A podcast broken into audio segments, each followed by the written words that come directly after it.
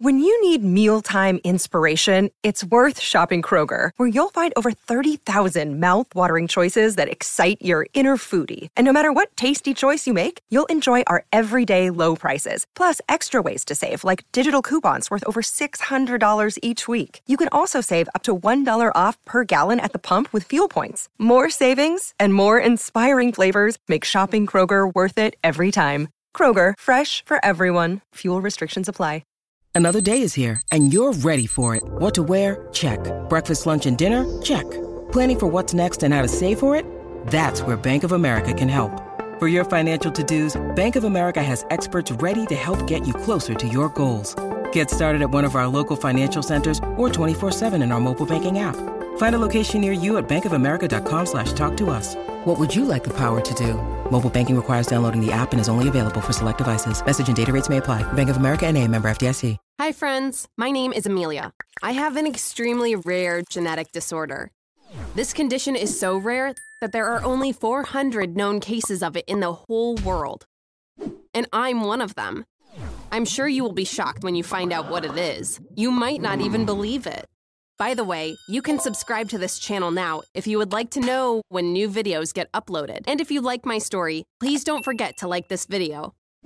First, I want to tell you about something that happened to me when I was six, because that was the first time my parents realized there was something going on with me. There was a forest near where we lived. Sometimes we would go camping there. On one of those trips, as my mom was preparing dinner, my dad and I went to gather wood that we could use to start a fire. Suddenly, we heard my mom scream.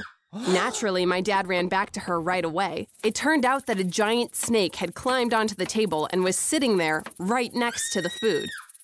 My dad told my mom, Honey, don't panic. I'll get rid of it right now. But all he could do was to try to shoo the snake away by making strange noises. Meanwhile, I had noticed that the snake was next to the chocolate cake. So without even thinking about it, I walked up to the snake and grabbed it by the back of the head. Then I tossed it away while my parents stared at me in disbelief. The snake was probably as shocked as they were. It quickly disappeared into the forest. When my mom screamed, What did you do? I just said, It was going to eat our cake. Of course, what I did was incredibly dangerous. If the snake had bitten me, I could have gotten sick or even died. So, how could I have done something so brave even though I was only six years old? I only did it because I'm not able to feel fear. I'm not scared of anything. It might sound nice when I put it that way, but this is a genetic disorder, and it's definitely not something to envy. People have six emotions one, joy, two, sadness, three, disgust, four, surprise, five, anger, and six, fear. All these emotions are created by the brain. The brain decides which emotion we should experience depending on the situation we're in. But what happens if your brain is not familiar with one of these six emotions? That's right, you can't experience it. This is the problem with people like me.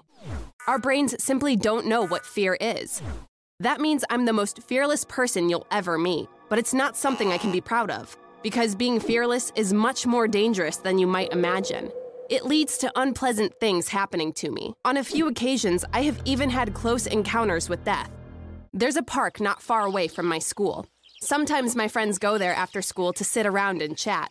One time, a man snatched a purse from a woman who was sitting on the bench next to us and started running away.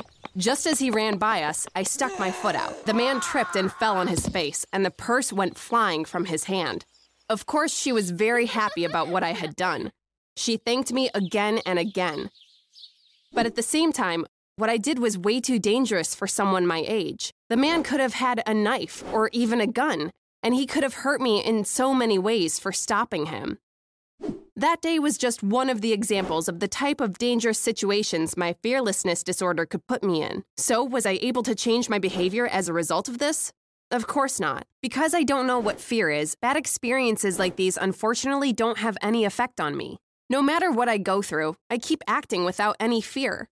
Some of you might say, okay, you might have no sense of fear, then you should use your mind. In such situations, protect yourself even if you don't feel fear. Unfortunately, this is not possible. I've heard that normally when people are scared, their hearts pound faster, their breath gets shorter, and their palms get sweaty. I don't understand that I should be afraid because none of these things are happening to my body. Otherwise, I'm not stupid. My IQ level is pretty normal. There's no problem with my memory either. I don't forget the bad things that happen to me. But despite all this, when I see a giant spider, I grab it with my bare hands without even thinking about it. It doesn't occur to me to protect myself because my brain does not signal for me to be afraid. That's why I can casually do all these things that can seem foolish to you. Of course, there are courageous people out there. But as you figured out, this disorder is not the same thing as being brave. It's so much more than that. For example, when crossing the street, you should be checking to see if there are any cars coming. People who have my disorder even have trouble with something so basic. Unfortunately, most of the time I step out into the street without looking. I'll tell you something even weirder.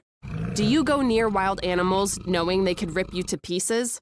Unfortunately, people like me might. During my first year of junior high, we went on a class trip to the zoo. After a while, we came to the tiger enclosure. We saw that there were two adult tigers and a cub along with them. The little tiger was, of course, super cute. Suddenly, I had an irresistible urge to pet it. There was a wall and a moat separating us from the tigers. I thought that I could jump down, swim across the moat, and then pet that little tiger as much as I wanted. So I decided to go for it and started climbing over the wall. Thankfully, the teacher saw what I was doing and was able to grab me before I jumped down.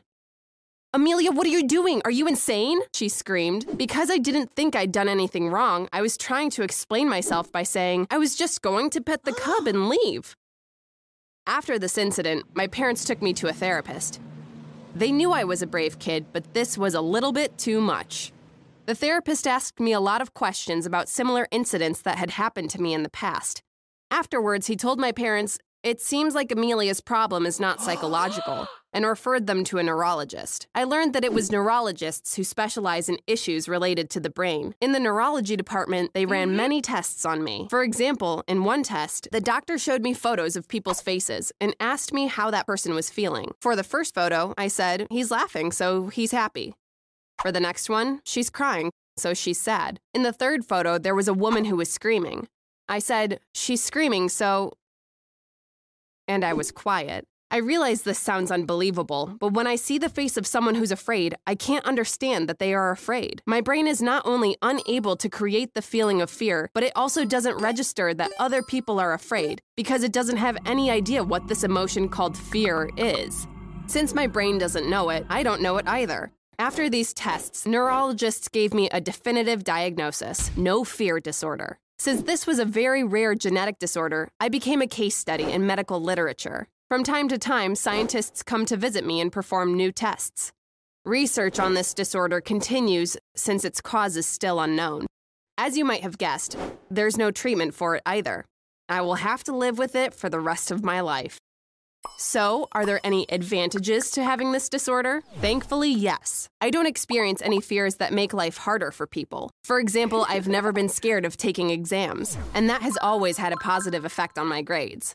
I don't have a fear of public speaking either. Since I'm so comfortable, I always end up speaking on behalf of the students in parent teacher meetings. I also don't have any phobias, such as the fear of enclosed spaces or the fear of clowns, and I will never have them. Finally, I always sleep like a baby when flying. I'm never afraid, no matter how badly the plane shakes while going through turbulence. Once, while flying through a storm, I saw lightning striking one of the plane's engines. I laughed and told my mom about it. She told me, Amelia, you don't have to say these things to me. Not everyone is as brave as you are. My friends have told me fear can be pleasurable in certain situations. Of course, I'm missing out on all of that. For instance, I don't like horror movies because they don't scare me, and I'm not scared of ghosts or zombies or vampires. Scientists who are doing research on my disorder placed electrodes on my head and made me watch scenes from the scariest movies. Thanks to those electrodes, that could see what was happening in my brain in real time. The tests demonstrated that there was no activity in the part of my brain related to fear. This was something to be expected, but now it was scientifically recorded. Another thing that everybody loves, and I don't, is riding roller coasters. I gave in to peer pressure once and rode one even though I knew I wouldn't be scared. They lost their voices from screaming so hard. I, on the other hand, just got bored and looked around. Now you know my story with all its details. Fear keeps us away from danger. That's why it's important for our survival. But despite all the drawbacks, would you still want to switch places with me? Please leave a message in the comments. Thank you for listening to me. Sharing all this with you felt really good.